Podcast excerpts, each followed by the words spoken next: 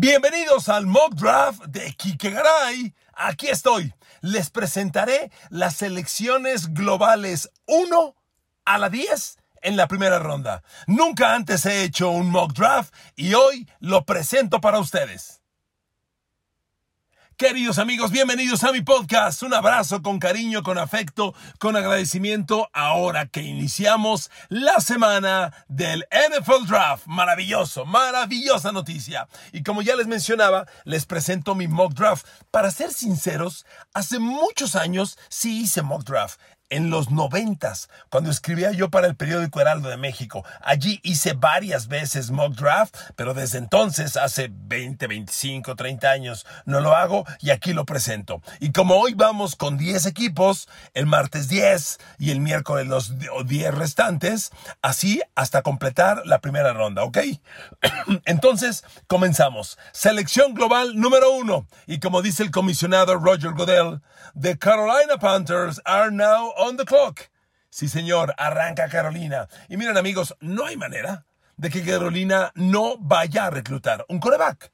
Cambiaron con Chicago para tomar la primera selección global. ¿Por qué buscan un coreback? Buscan un coreback número uno global cuando la única vez que lo tuvieron le acertaron. Porque Carolina en el 2011 reclutó como número uno global del draft a Cam Newton. Y con Cam Newton llegaron al Super Bowl 50. Es la única vez que han tenido un coreback como número uno global. Hoy reaparecen. Pero miren, desde Cam Newton, Carolina no tiene un coreback estable. Cam jugó por última vez con los Panthers en el 2019. Fíjese los corebacks que ha usado Carolina desde el 2019. Cam Newton, Cal Allen, Will Greer, Teddy Bridgewater, PJ Walker, Sam Darnold, Baker Mayfield, por Dios. Ah, y Jacob Eason. Son demasiados coreback en los últimos cuatro años. No hay duda, van por un coreback. Ahora, otro dato. Tan solo la temporada pasada, los corebacks de Carolina lanzaron, sumando a los cuatro, eh, a Baker Mayfield, Sam Darnold, PJ Walker y Jacob Eason. Los cuatro el año pasado sumaron 16 pases de touchdown, 13 intercepciones. Eso en la NFL es basura. Y amigos, no tengo la menor duda, van por un coreback. Y ese coreback va a ser Bryce Young. Amigos, Bryce Young lleva dos años en, el col, jugó los últimos dos años en Alabama, absolutamente fantásticos. Las temporadas 2021 y 22 fueron las de Bryce Young como titular en Alabama. Él reemplazó a Mac Jones, que ahora está en los Pats. ¿De acuerdo? Bueno, fíjese nada más. Temporada pasada, 32 touchdowns, 5 intercepciones, más 3.325 yardas aire. Temporada 2021, 47 touchdowns, 7 intercepciones, más 4.860 yardas. Sumando las dos temporadas, el señor tiene 79 pases de touchdown, 12 intercepciones y más de 8.000 yardas aire. Amigos, el tema con, con Bryce Young es que mide un metro 78 o sea, ni siquiera llega al 1,80. 1,78. Es muy bajo. Pero amigos, Drew Brees, sin ser tan bajo, Drew Brees medía 1,82. Está en el Salón de la Fama, ganó un Super Bowl y mucha gente dice que Bryce Young es el próximo Drew Brees. Amigos, los mejores analistas del draft en Estados Unidos, mi sensei Mel Kiper Jr. y muchos más, coinciden en que Bryce Young es la elección y yo no soy nadie para rebatirlos. A ver, con la primera selección de draft, los Carolina Panthers eligen a Bryce Young, coreback de Alabama. Sí, señor, ¿de acuerdo? Bueno, selección número dos, los Houston Texans. Amigos, aunque hay rumores de que Houston no está casado con elegir un coreback, perdón, yo no creo que Houston cometa el histórico error de no elegir un coreback. Houston tuvo un gran coreback con Deshaun Watson, hasta que estalló el escándalo de acoso sexual de Deshaun Watson. En el 2020, que fue su última temporada en Houston, Deshaun Watson lanzó 4.850 yardas aire, casi 5.000, pero se fue y se acabó el encanto. En el 2000 2021 y 2022 ha jugado Davis Mills, también Tyrod Taylor, también Cal Allen, también Jeff Driscoll y los números de Houston como corebacks son pésimos. La temporada pasada, sumando a Davis Mills, Cal Allen, Jeff Driscoll, que jugaron con la posición, en, en suma 20 envíos de touchdown, 19 intercepciones, que los números no son números nada agradables. Con, con, eso el NFL no ganas nada. La temporada anterior, la 2021, algo semejante. Davis Mills, Tyrod Taylor sumaron 21 envíos de touchdown, 15 intercepciones. Miren amigos, Davis Mills tampoco ha sido el coreback más errático del NFL. Yo creo que es un coreback que todavía merece una oportunidad más. Sin embargo, siendo Houston el número dos global del draft y teniendo disponible a CJ Stroud, yo veo imposible que Houston no elija al quarterback CJ Stroud de Ohio State. Miren, me llama la atención que hoy en el roster Houston tiene a Davis Mills, titular las últimas dos temporadas, y ya tiene a Casey, a Case Keenum como suplente, que es un muy buen suplente. O sea, estos dos pues podrían llevar la próxima temporada si tu expectativa no es llegar a ningún lado. Pero con CJ Stroud ahí, amigos, es imposible ignorarlo. A ver, CJ Stroud tuvo unos números fantásticos, muy semejantes a Bryce Young la temporada pasada. Lo digo de verdad, muy semejantes. Sumando las últimas, vaya, las dos temporadas anteriores en las que CJ Stroud fue titular en Ohio State, tiene 82 pases de touchdown por 12 intercepciones. Es algo fantástico, amigos. Y además, a diferencia de Bryce Young, CJ Stroud tiene todo el físico. Es un coreback de un metro 94, con todos los elementos. Mire, si hay que buscarle un pero, yo lo único que diría es, históricamente, los corebacks, los, los grandes corebacks colegiales de Ohio State han fracasado en la NFL. El último coreback de Ohio State que triunfó, híjole, ni siquiera lo tengo en mente. El más reciente fracaso, Dwayne Haskins, que fue primera de draft de Washington, lo corrieron por indisciplinado, lo tomó Pittsburgh, en Pittsburgh no pasó nada y luego en un accidente automovilístico perdió la vida. Dwayne Haskins y fue el último de los quarterbacks de Ohio State, no han servido para nada. Entonces, sí sería un punto que yo eh, me pondría a evaluar. Pero amigos, yo vi a CJ Stroud en el combine. El chavo tiene todos los elementos. A ver amigos, con la segunda selección de draft, los Houston Texans eligen CJ Stroud, quarterback, Ohio State, sin duda. ¿Ok? Selección global número 3, Arizona Cardinals. Miren amigos, con Arizona el tema está en que Arizona le dio el año pasado un contrato de 45 millones de dólares a Kyler Murray. Y Kyler Murray se rompió el ligamento cruzado anterior en diciembre y no va a jugar, híjole, si bien le va a, Arizona hasta octubre. O sea, Arizona no tiene coreback para la pretemporada ni para arrancar temporada regular. Pero espéreme, Kyler Murray este año le va a costar a los, a los Arizona Cardinals 36 millones de dólares en bonos, más 2 millones de sueldo base, más un millón de bonos por resultado. Le va a costar 40 millones de dólares. Es imposible que Arizona busque un coreback. ¿Y saben qué? La defensa. Por Dios. En puntos permitidos, los Cardinals la temporada pasada permitieron 26.4 puntos por partido. ¿Sabe qué lugar ocupó entre los 32 equipos? La defensa 31.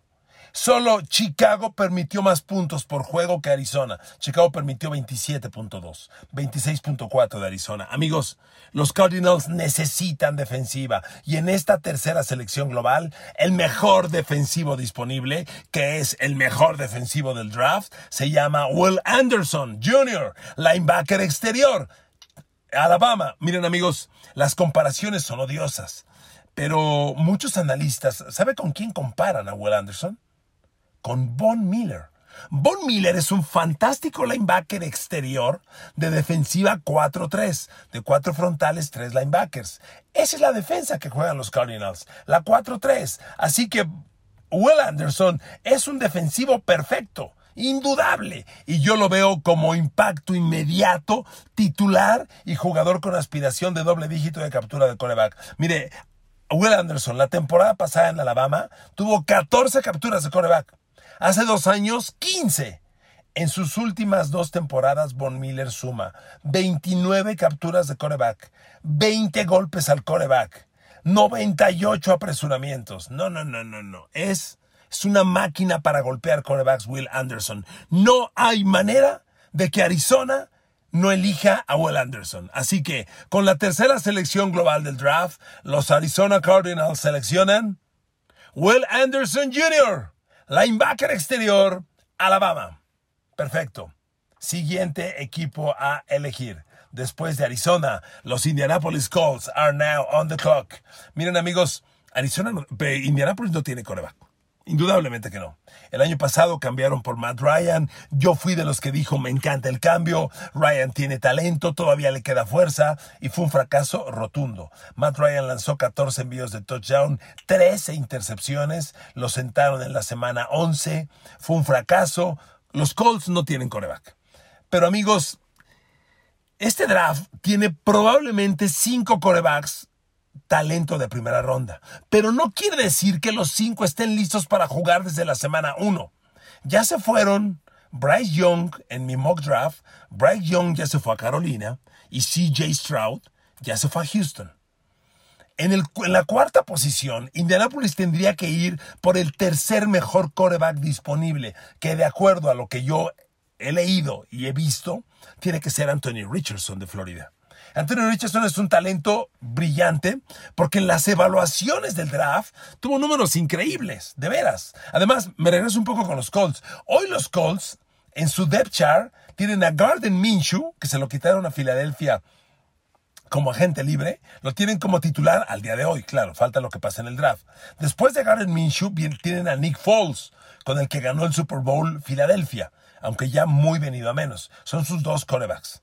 Entonces, son dos corebacks con los que los Colts, le aseguro, alguno de estos dos abre la temporada en septiembre. No la va a abrir ningún novato, pero yo creo que Indianapolis va a reclutar a Anthony Richardson. El tema con Anthony Richardson es que no está listo para ser titular. ¿Y sabe por qué? Porque solo fue titular una temporada, la pasada.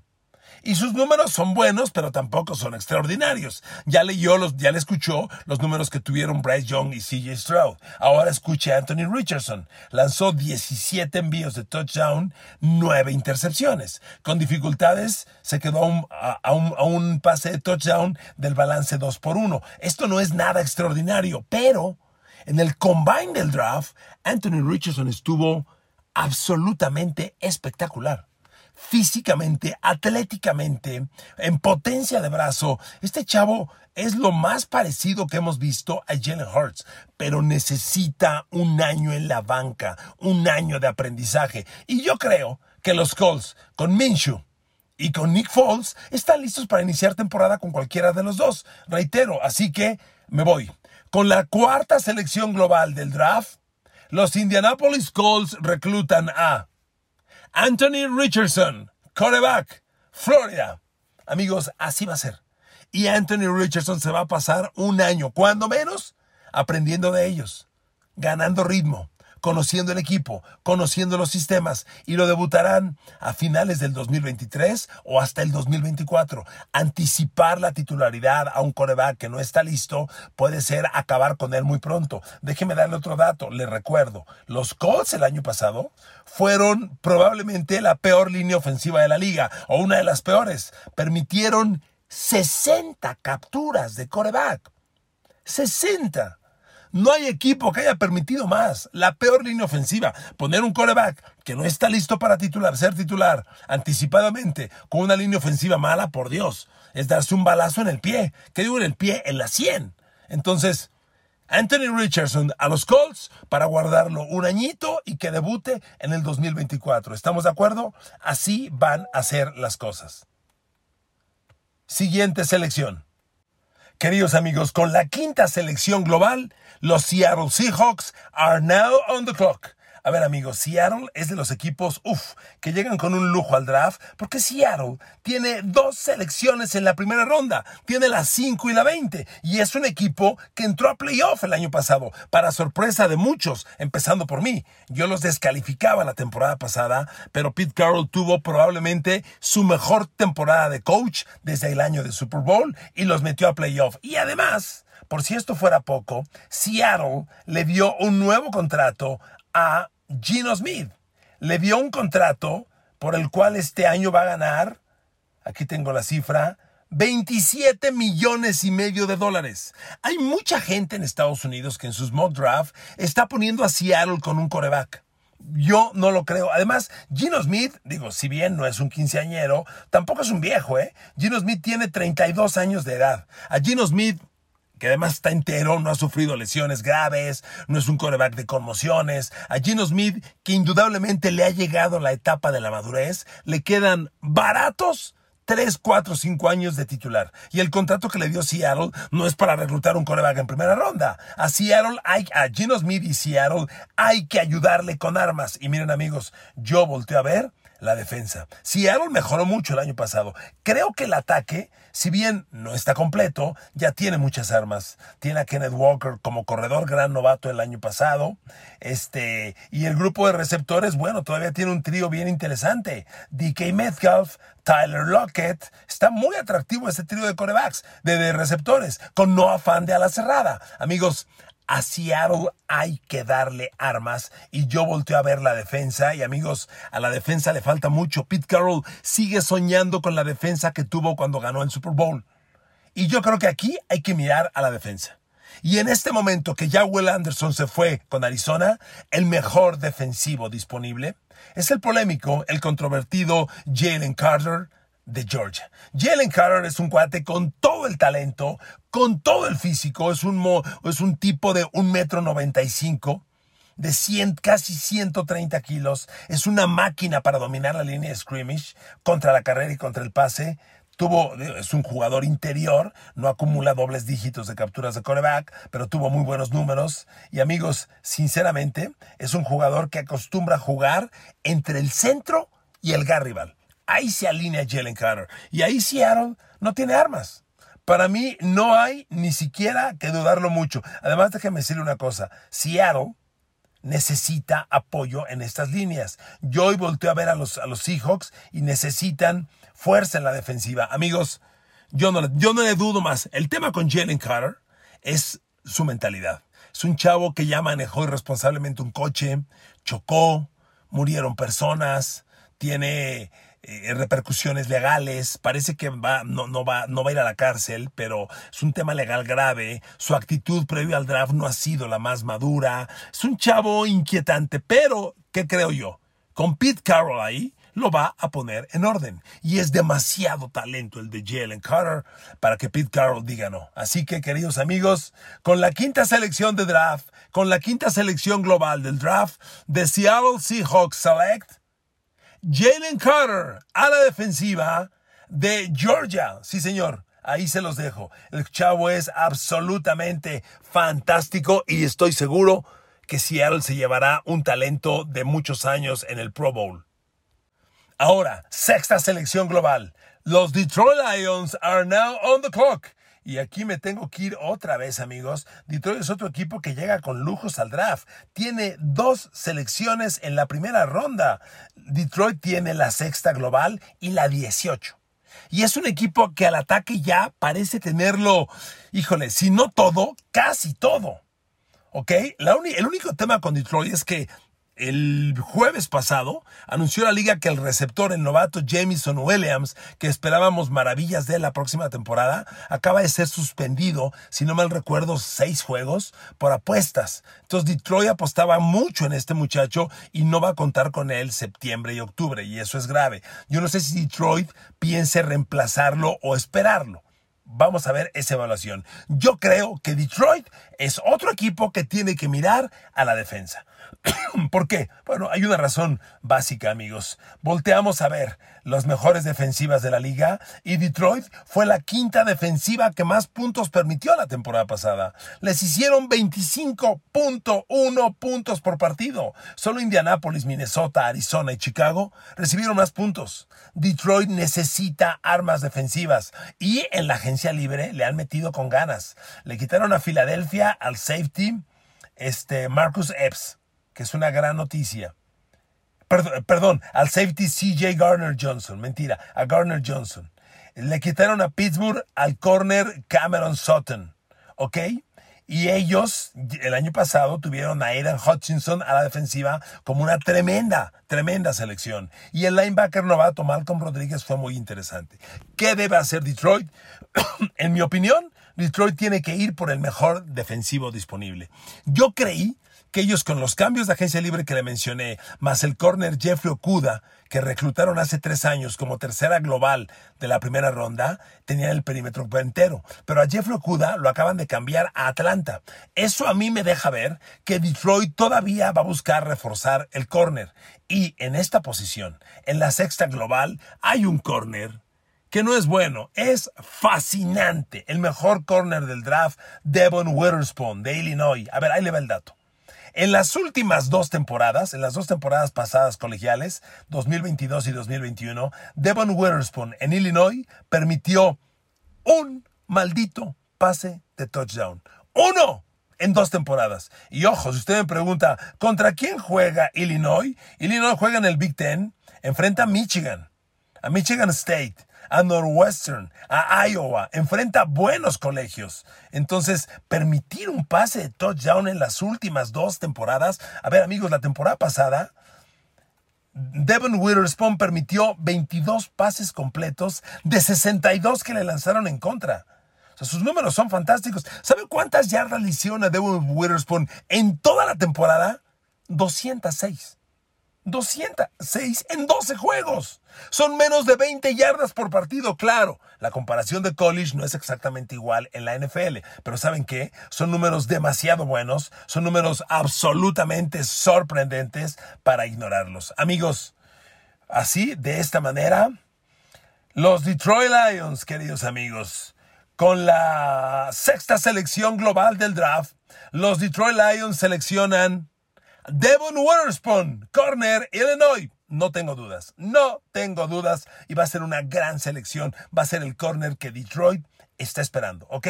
Séptima selección global. Los Las Vegas Raiders are now on the clock. Sí, señores, Las Vegas Raiders. ¿Qué van a hacer los Raiders? Miren, amigos, los Raiders no quiero decir que ya tengan el ataque para llegar al Super Bowl, pero el ataque con Jimmy Garoppolo, Josh Jacobs, Davante Adams, Hunter Renfro, ahora Jacoby Myers. El ataque ya está puesto. El ataque, así como está, la esperanza es que con Jimmy G a los controles sea un ataque de 25 a 30 puntos por partido, que sería una gran cifra. El tema es que los Raiders son otro equipo que no tiene nada a la defensa. A ver, vámonos a dos estadísticas básicas de una buena defensiva. Capturas de coreback y balones robados al rival. Capturas de coreback. Los Raiders la temporada pasada, 27 capturas. ¿Saben qué lugar ocupan en la liga con ese número? El lugar 30. Menos capturas que los Raiders solo tuvieron Atlanta con 21 y Chicago con 20. Las 27 capturas de los Raiders son muy pocas. Y ojo, Max Crosby tuvo 12. Dependen todo de Max Crosby. Otro dato. Balones robados al rival. Los Raiders fueron el tercer equipo que menos balones robó la temporada pasada. Solo Nueva Orleans y los Colts están peores. En el balance balones robados, balones perdidos, los Raiders acabaron como un menos 8. Nueva Orleans tuvo menos 11 y los Colts menos 13 para los, los, dos peores de la liga. Los Raiders no tienen potencia defensiva. Bueno, esto quiere decir que van por la defensa. Mucha gente le está poniendo a los Raiders al corner Cristian González de Oregon. Amigos, a mí Cristian González no me gusta. Miren, Cristian González tuvo fantástico combine. Su velocidad en las 40 yardas, su estatura, sus reacciones espléndidas. Pero en el campo, Cristian González tuvo números muy cuestionables. A ver, ya le dije que Devon Witherspoon, el corner que reclutó Detroit en mi mock draft, permitió un pase de touchdown las últimas dos temporadas. Bueno, Cristian González, ¿sabe cuántos pases de touchdown permitió la temporada pasada? Cuatro. 4. Le completaron 39 pases de 64. Eso es arriba del 50%. Estos no son números elite, perdón. Oregon, bueno, Oregon es una universidad poderosa que enfrenta a rivales muy poderosos. El año pasado enfrentó a Georgia, enfrentó a Arizona, a Stanford, a California, a Washington. Es una universidad con un rol complicado, pero los números de Cristian González a mí no me encantan. Sinceramente, ¿Por qué creo yo que va a pasar entonces? Bueno, necesitan inevitablemente un defensivo. ¿Qué creo yo? En las listas que yo consulto, para mí en este momento, el mejor defensivo disponible en el draft va a ser Tyree Wilson, a la defensiva de Texas Tech, del Tecnológico de Texas, del colegio donde salió eh, Patrick Mahomes. Miren amigos, Tyree Wilson es casi, casi tan bueno como Will Anderson de, Alabama. ¿eh? Miren, eh, Tyree Wilson tuvo la temporada pasada ocho capturas de coreback, la 2021 tuvo seis. Ahí le van los números totales de la temporada pasada. Ocho capturas, 10 golpes, 32 apresuramientos. En total tuvo 50 presiones al coreback. 2022. En el 2021, 6 capturas, 5 golpes, 26 apresuramientos. Amigos, los Raiders necesitan ponerle al lado opuesto de Max Crosby un ala defensivo amenazante. Chandler Jones ya no es el ala defensivo que esperaban los Raiders y está ganando demasiado dinero. Los Raiders creo yo que inevitablemente lo deben cortar. Así que, queridos amigos, con la primera selección del draft, con la séptima selección global del draft en la primera ronda, las Vegas Raiders seleccionan a Tyree Wilson a la defensiva Texas Tech. Vámonos con la selección global número 8 los Atlanta Falcons. Miren amigos, Atlanta es un equipo que ha hecho bien las cosas, sinceramente. Atlanta, en la agencia libre, firmó a Calais Campbell. Adquirió de cambio al corner Jeffrey Okuda de Detroit. La ofensiva luce muy puesta. Ya le dieron la titularidad a Desmond Reader, el novato el año pasado. Traen a Tyler Algier y Cordarel Patterson de corredores. Y los abiertos, Drake Londos, Mike Hollings, que era de los Raiders, eh, Scotty Miller, si usted quiere, ahí falta un receptor, y Cal Pitts de la Universidad de Florida, que fue un fenomenal a la cerrada. Este ataque está atractivo porque además Atlanta debe tener una de las cinco mejores líneas ofensivas en la NFL. Entonces, ¿a dónde voy? ¿Qué requiere Atlanta? Atlanta requiere el mejor receptor abierto del draft. Y en este momento lo tienen a la mano. Quentin Johnston de Texas Christian. Quentin Johnston, miren, las comparaciones son odiosas y pueden ser, sonar exageradas, pero físicamente en proporciones, es muy parecido a Calvin Johnson Megatron. ¿eh? Es un receptor de 1.94, de, de producción en el campo, de gran velocidad. A mí me encanta el chavo y yo creo que a, a, los halcones de Atlanta, junto a Drake London, le pones a Quentin Johnston y la pueden romper en grande. Así que a mí, queridos amigos, con la primera selección del draft, con la octava selección global del draft, los Atlanta Falcons seleccionan a Quentin Johnston, receptor abierto, Texas Christian. Bueno, me voy rápido para cerrar porque me estoy alargando mucho. Yo nunca hago podcast de media hora y este va a acabar inevitablemente en media hora. Una disculpa. A ver, novena selección global, primeras de primera ronda. Los Chicago Bears. Amigos, Chicago, sin duda, tiene la peor línea ofensiva de la liga. El año pasado permitió 58 capturas de coreback. Es una, una cifra escandalosa, exagerada. Chicago ya apostó por Justin Fields. Está bien. Tiene un grupo de un, un, grupo de corredores interesante. Su línea ofensiva permitió 58 capturas de coreback, aunque hay que reconocer que fue la línea ofensiva que mejor bloqueó en carrera. Generaron más de 3.000 yardas por tierra los Chicago Bears, 5.4 por acarreo aunque el líder corredor fue Justin Fields. Amigos, lo que hay que darle a Chicago es protección de línea ofensiva. Y hoy sus tackles ofensivos son Braxton Jones y Tevin Jenkins, que sirven para dos cosas. Amigos, con Chicago se va a ir el primero de muchos tackles ofensivos en la primera ronda. Así es. Y me refiero al mejor de todos, Peter Skoronsky de Northwestern. Peter Skoronsky lo tiene todo es un cuate de un metro noventa y dos de estatura, 147 kilos. La temporada pasada, jugando 882 jugadas ofensivas, 474 de ellas jugadas de pase. Peter Skoronsky permitió una captura de coreback, dos golpes y tres apresuramientos en todo el año con la Universidad de Northwestern. Amigos, es sin duda el mejor tackle. Queridos amigos, con la novena selección global de la primera ronda del draft, los Chicago Bears reclutan a Peter Skoronsky, tackle ofensivo Northwestern, sin duda, ¿ok? Y para cerrar la primera ronda, queridos amigos, con la selección global número 10, vaya que esto es un lujo. Los Philadelphia Eagles, el equipo campeón de la conferencia nacional. El equipo representante de la nacional en el Super Bowl tiene la selección global número 10. Miren, Filadelfia tiene equipo para volver al Super Bowl. Van a usar el draft, y ojo, tiene dos selecciones de primera ronda. Van a usar el draft para reemplazar posiciones que ya entran en vejez. Y su gran línea ofensiva ya tiene gente grande. Hay que buscar un nuevo centro. Jason Kelsey sin duda está jugando su último año. Pero como les decía, en este draft hay tackles ofensivos pero por montón, y algunos que no pueden ser ignorados. Dentro de la gran línea ofensiva de Filadelfia, el menos bueno es el tackle izquierdo Jordan Mailata, el australiano que jugaba rugby. Él permitió seis capturas de coreback, que es una cifra malona. Él es el único. El tackle del otro lado es Lane Johnson, que es fantástico, pero Lane Johnson ya trae una repetición de lesiones constante y problema de conmociones. Yo creo que hay que reemplazar el tackle, así que para mí, Philadelphia Eagles va a usar esta selección global en un tackle ofensivo. Con la décima selección global de la primera ronda, los Philadelphia Eagles reclutan a Paris Johnson, tackle ofensivo de Ohio State. Miren amigos, Paris Johnson lo tiene todo. Este cuate mide un metro noventa y siete, pesa 156 kilos.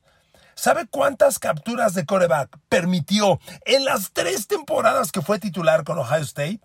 Permitió tres capturas de coreback en tres años.